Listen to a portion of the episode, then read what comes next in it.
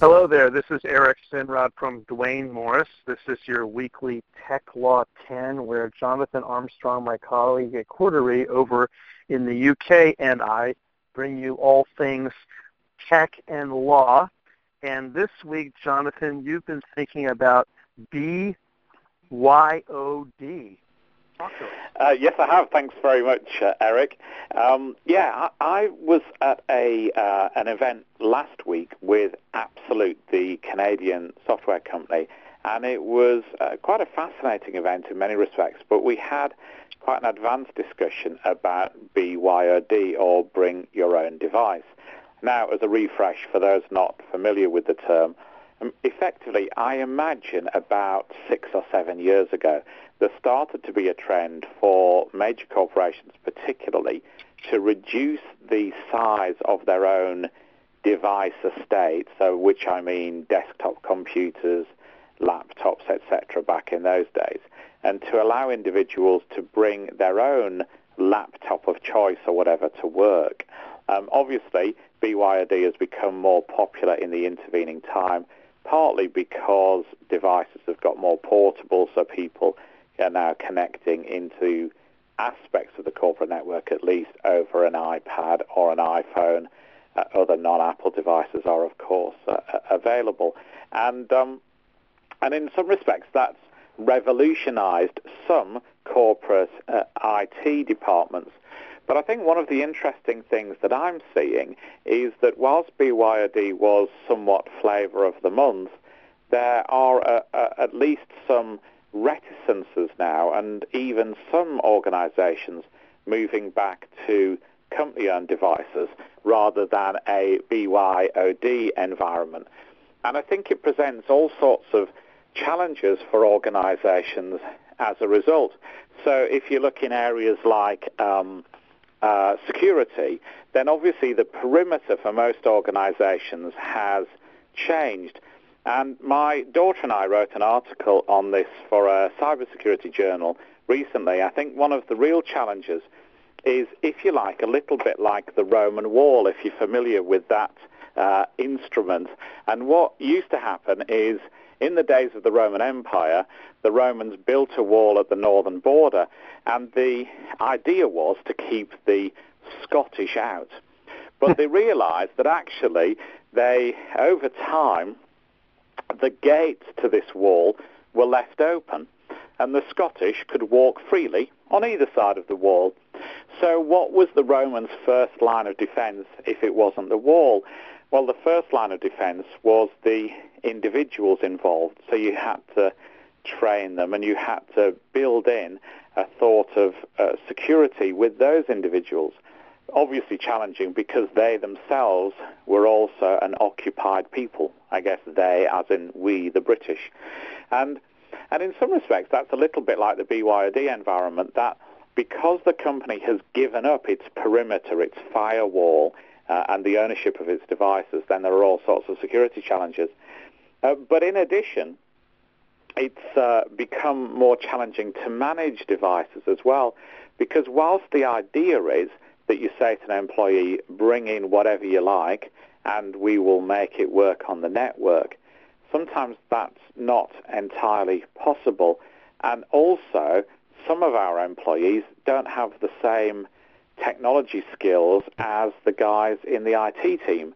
So when they, you know, when they get a blank screen and their computer's crashed, whilst we might say that they shouldn't ring the corporate IT team, they do, and so for some corporations, they've found the cost of maintaining devices that could come in all shapes and sizes uh, ha- have been prohibitive.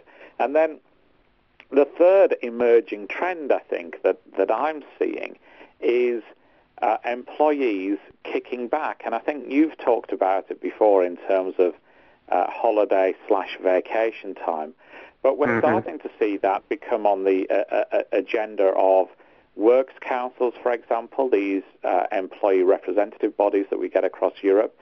So one major multinational now has an agreement with its works council that it will not uh, serve emails to employees out of their contracted hours. So if I work in, uh, uh, Frankfurt and I uh, go home at 5 o'clock, then my emails stop at 5 o'clock. And if my contracted hours are that I start at 8 o'clock the next morning, then my emails start again at 8 o'clock the next morning. And uh, we've even uh, a legislative proposal in France which will effectively seek to outlaw an employer contacting an employee outside their contracted hours. In hmm. addition, we've all sorts of similar type ramifications. You know, in Europe, uh, in the EU, there's a maximum number of hours you can work in any one week, and some people are arguing that making an employee answer emails outside of their contracted working hours also breaches the working uh, legislation. And in other jurisdictions, it's been argued that um, giving the uh, employee an incentive to um, provide their own device is something that should be taxed because the employer should provide the tools of a work a worker's trade rather than expect the uh, uh, employee to provide them. So there are all sorts of legal ramifications there as well. So my point being that what started as a very simple concept maybe six or seven years ago to reduce the number of devices corporations had has actually become quite a complex uh, system to, uh, to, to make work in Europe, partly because of the complexities of our law, but partly because of the greater security threats we face than we did six or seven years ago, and how bad actors are trying to exploit those uh, the, those uh, security um, vulnerabilities that, that, we have. And um, I wondered if you were seeing similar trends across the pond there, Eric. oh my, so much that we can say. First of all, how dare you bring up the concept of a wall? You're telling me that a wall doesn't work? well, I need to, I need I need to put you in touch with one of our presidential candidates and let him know that his wall idea is not such a good one. In fact, speaking of Donald he's Trump, flying over my house as we speak. Actually, I, I, believe he's flying over my house as we speak. I think he's due in Scotland any uh, uh, uh, in a in a couple of hours. Well, you can probably see his orange hair up there in the sky. But I wrote my week. Speaking of, speaking of the Donald, I wrote my blog this week about how there's a new Pokemon character that looks re- remarkably like him. It's a mongoose with his face. Can you believe that? Did you know that, Jonathan? Um, I did not but, know that. I shall be I shall be looking in in various mongoose related fan sites uh, as soon as we've finished. I know you will.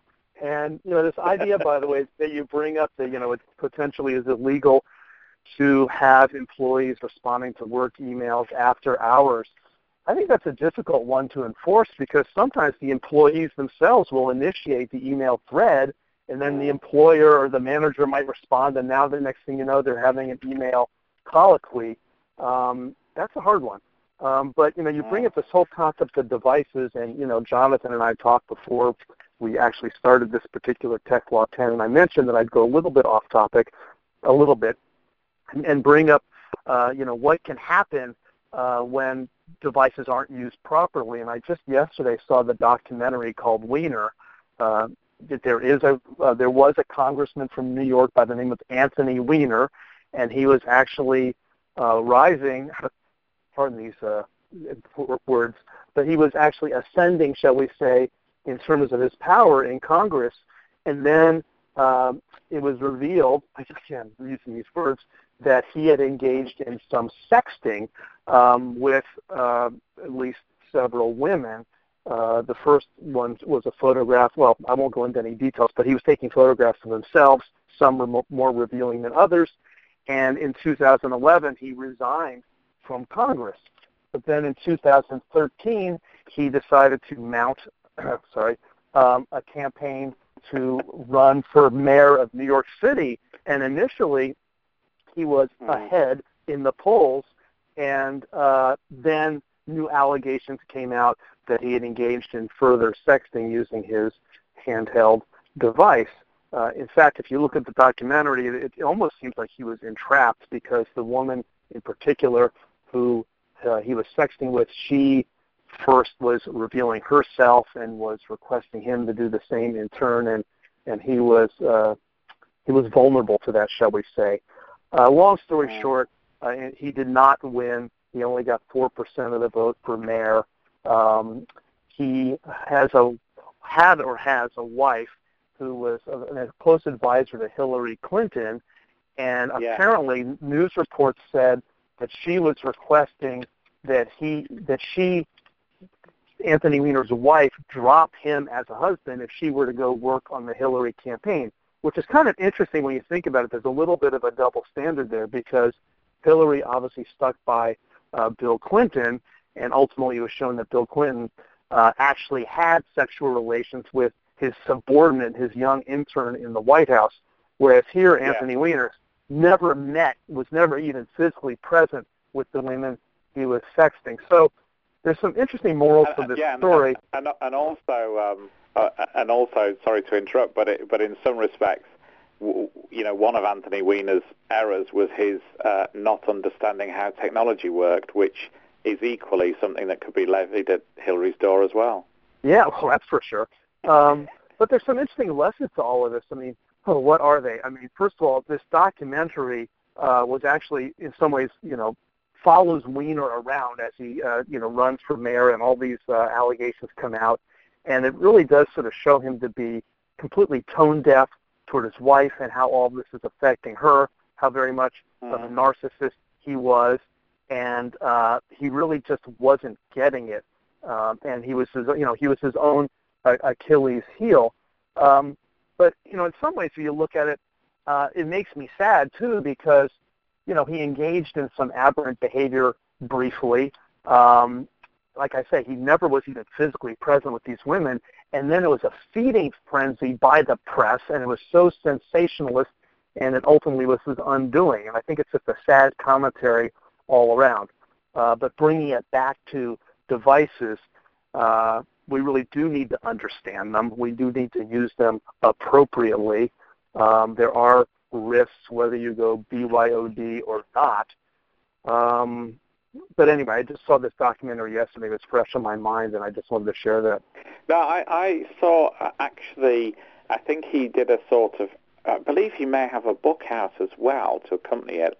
And I know that I was in a hotel room in a strange part of Europe recently, and, and he actually came on the TV there mm-hmm. talking about it. Uh, and, and, I agree with you. It's a sort of fascinating story.